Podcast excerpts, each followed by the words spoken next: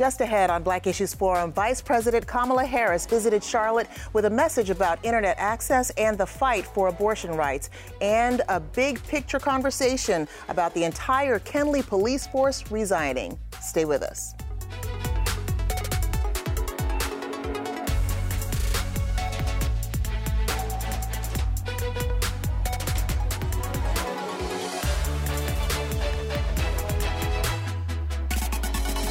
Welcome to Black Issues Forum. I'm Deborah Holt Noel.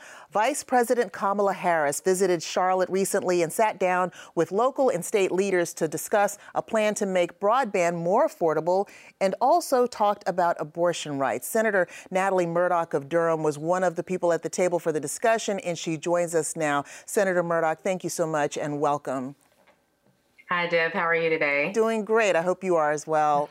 Um, first, tell us about the Affordable Connectivity Program that uh, the Vice President talked about and what that's going to mean for North Carolinians.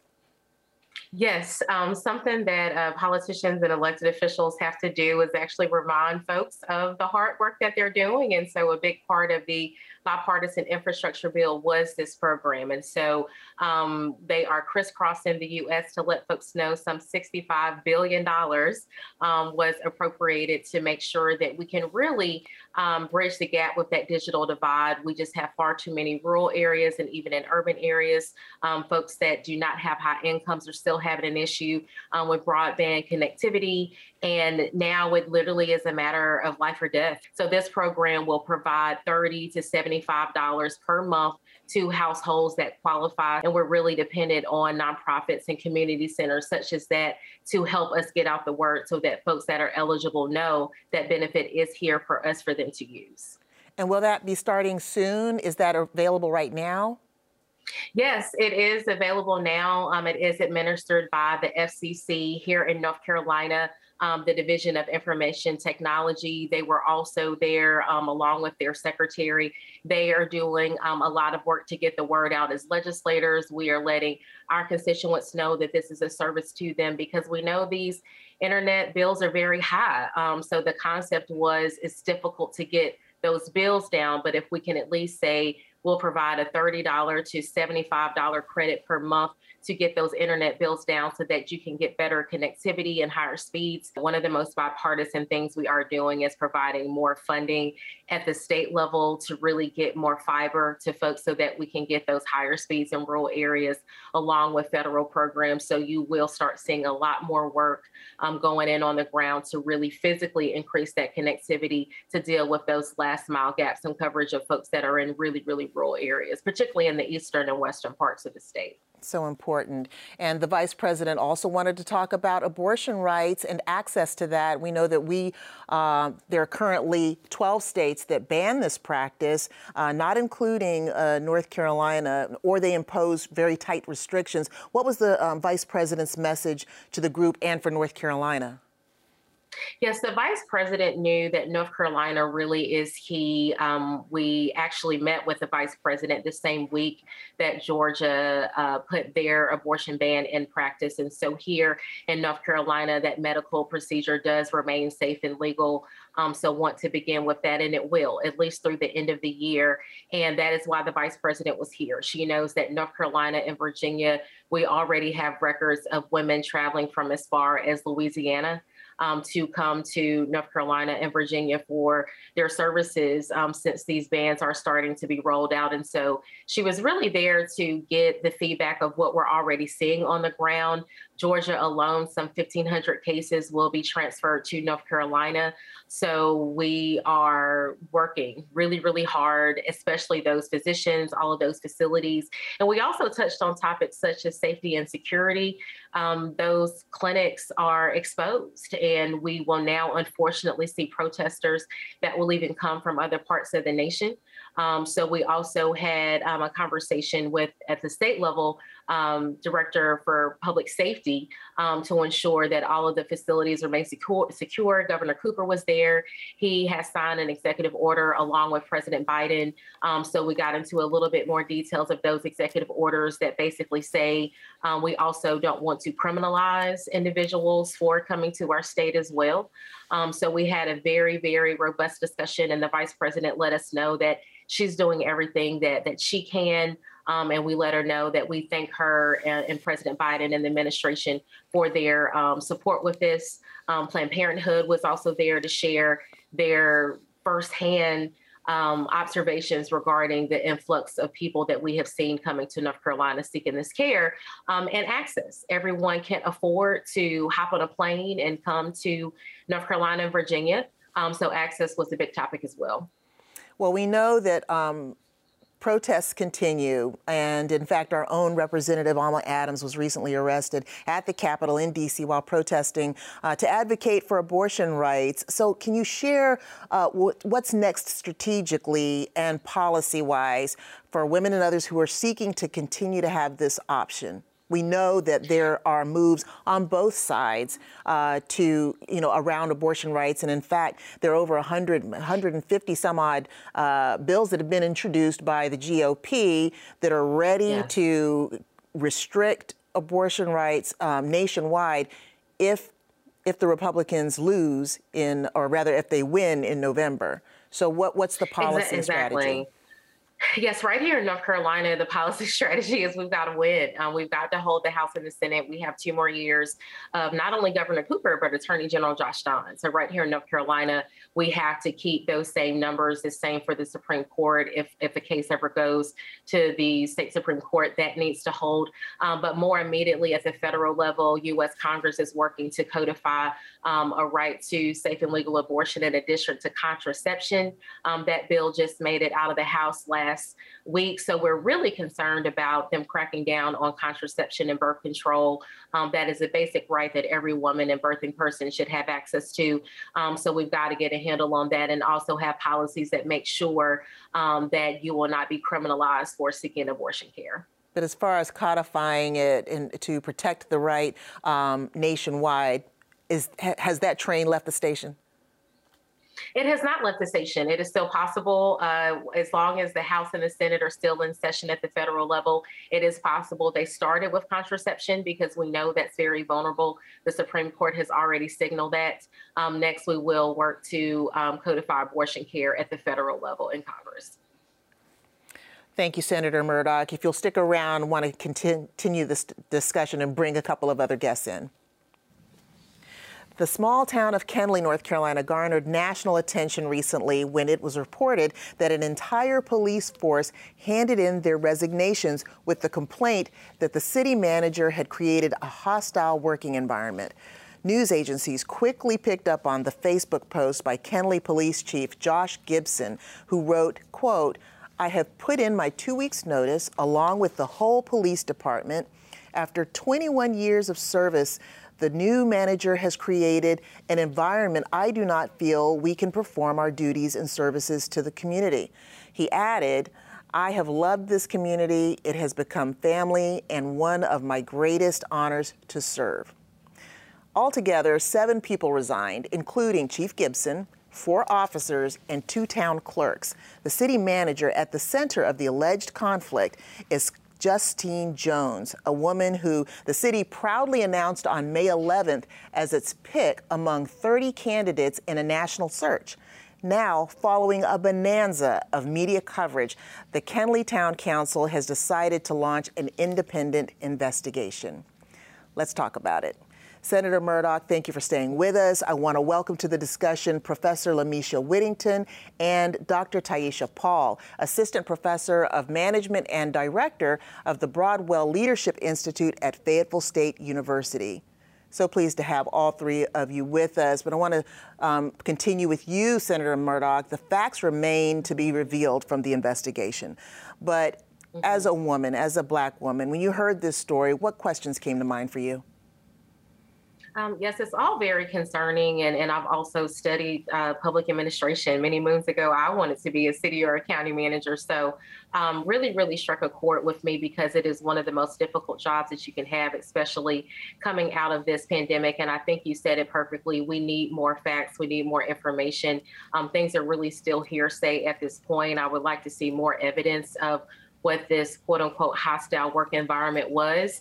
Um, and this was a very short amount of time. I mean, she was just hired. So um, I just find it really difficult to believe that you could create such an environment in such a short amount of time and also to provide additional context. A number of towns nationwide, particularly those under 5,000, are seeing a number of these resignations. And I think it's more connected to the reckoning we've had as far as what it looks like to keep a community safe. I think all police departments are facing more scrutiny, um, and I think that that probably had something to do with it as well. So I think there's definitely more to the story, um, but the town manager should hang in there. Um, read that she has some 16 years um, of experience, so I think that all the facts should come out before um, we continue to uh, really attack her. This viral story even ended up in Time magazine. And so that is a lot of scrutiny for someone who's only been on the job for about two months.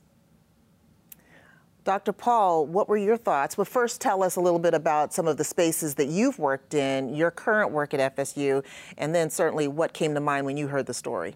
Sure. Thanks so much, Ms. Noel. Uh, in my 25 years of professional experience, I actually spent early on in my career several years working in local government in my hometown of Plainfield, New Jersey, working in the mayor's office. Uh, and it has a similar structure to Kenly in that there's a mayor, but also a full time uh, city administrator. I've also spent some years working in brokerage for the firms of T. Rowe Price and Wells Fargo Advisors back when they were Wachovia Securities, and in the legal industry uh, with the firms of Miles and Stockbridge and DLA Piper, where I trained attorneys and their staff members. But I enjoyed teaching so much that after two degrees from Morgan State University, I went back for a doctorate from Hampton University uh, in order to transition into academia. So in academia, I've worked for Bowie State University, Hampton University, Barton College, and currently at Fayetteville State University. So when you hear this story, and you know you you teach on uh, you know uh, human resources and management, when you hear the circumstances of a case like this or a story like this, what comes to mind? So, what comes to mind is immediately a sense of familiarity. What Ms. Jones is experiencing in Kenly is not uncommon in the experience of black female professionals. Uh, I do, though, wonder why in 2022 does this team of employees that have decided to exit um, their employment at Kenly, why do they feel that they can reject a duly selected government official in 2022. This is not 1898. Uh, and so that's a bit concerning, but also reminiscent of a very difficult past that we faced in this country. Well, LA, what can you share with us? Thank you so much for that, Dr. Paul. But LA, what can you share with us about Johnston County, about Kenly, and the conditions in that community that, that speak to the presence of an what was an all-white police force. Right. So the uh, demography of Kenly is 36% black, uh, 36% white, 20% Hispanic. So when we talk about an all white or majority white uh, police department that is actually not representative of the actual population that resides, the population is near 2,000. And so there have been local reports over the years, more recently in response to, of course, this news and the mass exodus of seven folks. There's still three part time officers there, and they were already understaffed by five officers. Let's be very clear what we mean by mass exodus. So we're not engorging the actual reality or the truth um, of what seems to be internal conflict based on, again, uh, racism, racial um, discrepancies. And so when we're talking about Kenly itself, some local residents have said that there has been a history of racial profiling. And we see that three years ago when the SBI actually investigated, launched an investigation into Kenly for falsifying police reports. So there's uh, apparently a history of alleged falsification of police reporting and how they have engaged with the very community in which they are tasked to serve and protect. And so if they have a history of falsifying reports allegedly, then what is the distinction between an alleged false report of a toxic and hostile work environment now against, again, a new town manager that has only been in the job for a month, a month and a half. And so what we're seeing is really, and I and I heard this both uh, with uh, the experts, and I'm grateful to be joined on the call today or in Zoom today. Is the fact of the matter is this seems to be a model by which is being perpetuated in other communities in North Carolina across the nation that is a model to remove Black leadership. And what we're hearing is the term hostile work environment is very eerily reminiscent of I fear for my life or stand your ground. And so we're seeing that hostile work environment we saw in 2019 in Mooresville when the chief of police there was uh, placed on administrative leave because, again, his colleagues said that there was a hostile work environment. And now Chief Damon Williams has gone on to serve uh, North Carolina Central University, which is where his tenure is now. He served other communities since then, but it was still the exact same language and the exact same tactic that is being used against the town manager, Justine Jones, right now. We have to be very cognizant and aware of what the tactic is and be very honest. And I think it's fairly interesting. Th- thank you, LA that there is a certain narrative that I'm seeing being being driven, and, and it may be inadvertent, but what we're looking at is this woman, and who's being investigated is this woman's behavior. And yet, there were issues in the uh, community of Kenly that perhaps she was brought in to address. But, but it's as though she's on trial already. We've already asked questions about her background. Um, what happened to her previous job. But I haven't seen anything in the media about the previous behavior or performance of anyone on the police staff. What are your thoughts about that? I wholeheartedly agree. I was honestly shocked at the reporting that I've seen. Um, I think the best framing I've seen has been from Time Magazine. Why did it take a national outlet to report this with some level of accuracy? Um, and, and Lamisha's point, this is not a mass exodus, honestly. I mean, you've, lost a number of officers, even here from Durham to Fayetteville to Raleigh. Let me mention that. Everyone has shortages. Um, you know, the last few summers were difficult. So you're seeing a lot of law enforcement folks say, I'm going to do something else. I'm not going to stay in this profession. So this is not something that's unique to Kenly, and that has not been reported. In addition to um, the issues that they have had um, in years past, um, and also the public nature of the resignation shows that this was political. Um, they wanted to achieve a goal. They wanted to publicly embarrass his town manager. That is clear. Yes, I, I agree That's with right. that. And, Paul, yes. That. Sorry, and that there's more information needed in terms of how, what examples and evidence do they have of a hostile work environment?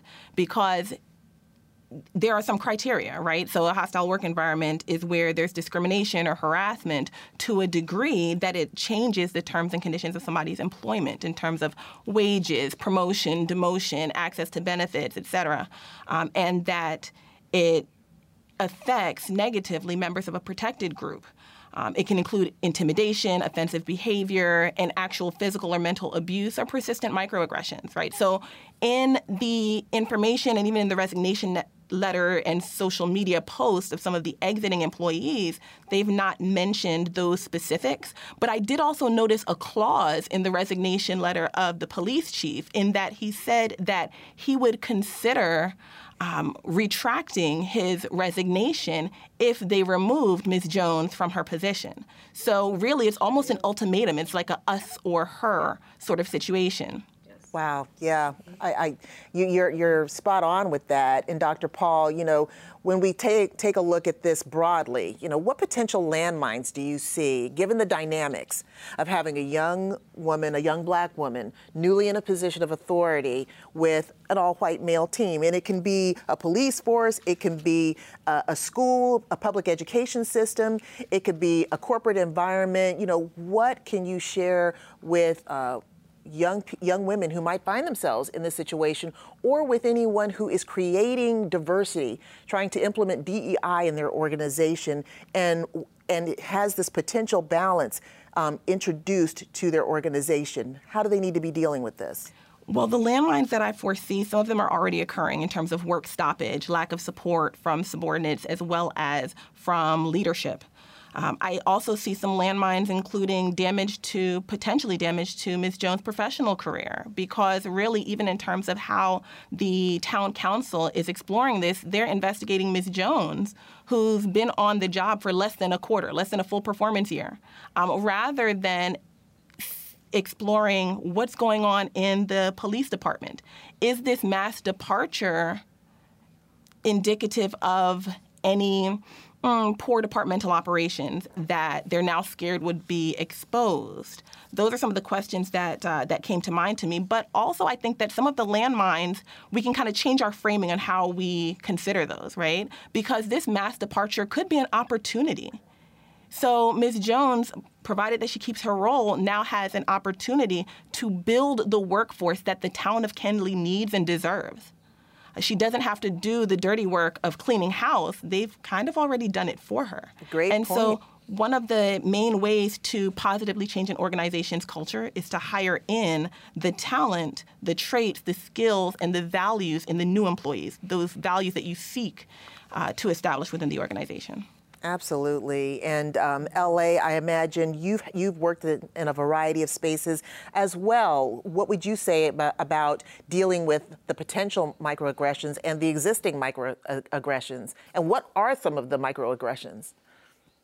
Absolutely. I just want to plus one everything that Dr. Paul really just said and laid the foundation of what I'm about to just join to. And so when we talk about microaggressions and the language they're in, we also have to talk about the hiring and firing practices. We saw in uh, the wake of the uprisings of 2020, uh, the protests against, of course, the murders of George Floyd and Breonna Taylor, that there was a surge of organizations, police departments that were responding to the defund the police right outcry that came from the community. And some of that response was, well, let's just hire representation and actually hire uh, Black professionals and experts to be in our departments. Okay, well, that's a band aid to a deeper systemic problem. And what that means is that when you're looking at microaggressions, you also have to look at the fact why was there already a culture by which Black professionals were not already hired or dutifully employed? Racism isn't just an organic environment by which it breathes in air or through the soil, it's actually perpetuated as an activation by people. People is what perpetuates racism. And it's the professionals that reside already within the departments that made the decision not to hire Black professionals professionals before the uprisings, not to hire Black experts, and to actually do nationwide searches for qualified candidates prior to being urged to that direction by the general public. So if we're not really looking at the depth of the department to say who needs to be hired and who needs to be fired, that perpetuated the systemic inequities in hiring, then when you hire that Black professional, that expert, you're bringing them into an already hostile, toxic work environment by which they are given the burden of fixing, and that's not within their jurisdiction to fix legacy and generation generational wealth or racism. Excuse me. Wow, that's a great point as well. Senator Murdock, you certainly, I would imagine, have had to encounter this in some capacities. Here you are working uh, in politics now, and you you have the yes. you you you are surrounded by uh, individuals who, who don't look like you all day long, but you're but you're getting along and you're navigating those waters. What would your advice be to anyone who is in your position to continue to um, do your job and and and build networks and not only uh, business relationships but friendships where you work? It does happen a lot. Um, and I think there are a number of things you can do. You definitely need to have allies. This is something that you cannot do alone. Um, I've worked for a number um, of local governments across the state of North Carolina. Um, and typically, the town manager, the city manager, the city attorney, those were always folks that I reached out to early and often um, just to ensure um, that I would have allies that were those top decision makers. But as an elected official, pretty much the, the, the same team um, kind of process is is what I utilize daily of you know treating staff well um, and, and documenting things. If you are aware of something, um, you do have to have a record of it. As we've mentioned today, we haven't seen any record um, of a hostile work environment that they speak of, and so in the event that there is an incident, you need to have a clear record of how you recall that situation to have unfolded, so that um, if it does unfortunately escalate into something legal, you do have um, those records and just really, really leading with integrity, leading with class, because unfortunately, um, as a Black woman, you are more likely to be attacked. And so you really have to um, have all of your ducks in a row and to not um, overtly give someone um, a reason to complain about your leadership or your management style. Um, but unfortunately, it is a sign of the times. And um, I, I, think the doctor said it perfectly of they can utilize this as an opportunity to say, let's build the town that we want, the staffing that we want that reflects the culture and values and um, hiring really, really key people that will also support you and have your back um, is, is another strategy that is also very helpful. Thank you. Uh, Dr. Paul, I'm going to give you what might be the last word in terms of advice to young people who are entering the workforce and might find themselves in this position? Advice that I would give to young people is uh, in part similar to what we've been taught growing up. You have to be twice as good to be seen as equal. But even sometimes that won't prevent the microaggressions from occurring. Uh, so, what I would say is, as Senator Murdock mentioned, document when they occur. Be prepared to advocate for oneself and to establish relationships with one's allies. Um, and also to know what's out there for you, uh, know what you're up against. We operate in a professional environment where the wage gap still persists where black women are historically undervalued, undercompensated, despite being the most educated segment of the U.S. population, with literally 10% of black women in the U.S. pursuing college degrees at the undergraduate and graduate level right now. Dr. Tyisha Paul, thank you so much for that advice. Lamisha Whittington, thank you. And Senator Natalie Murdock, we appreciate all three of you for, for being here today. Thanks so much. Thank you. It's a pleasure. I want to thank all of our guests for joining us today, and we invite you to engage with us on Twitter or Instagram using the hashtag Black Issues Forum. You can also find our full episodes on pbsnc.org slash Black Issues Forum or listen at any time on Apple iTunes, Spotify, or Google Podcasts. For Black Issues Forum, I'm Deborah Holt Noel. Thanks for watching.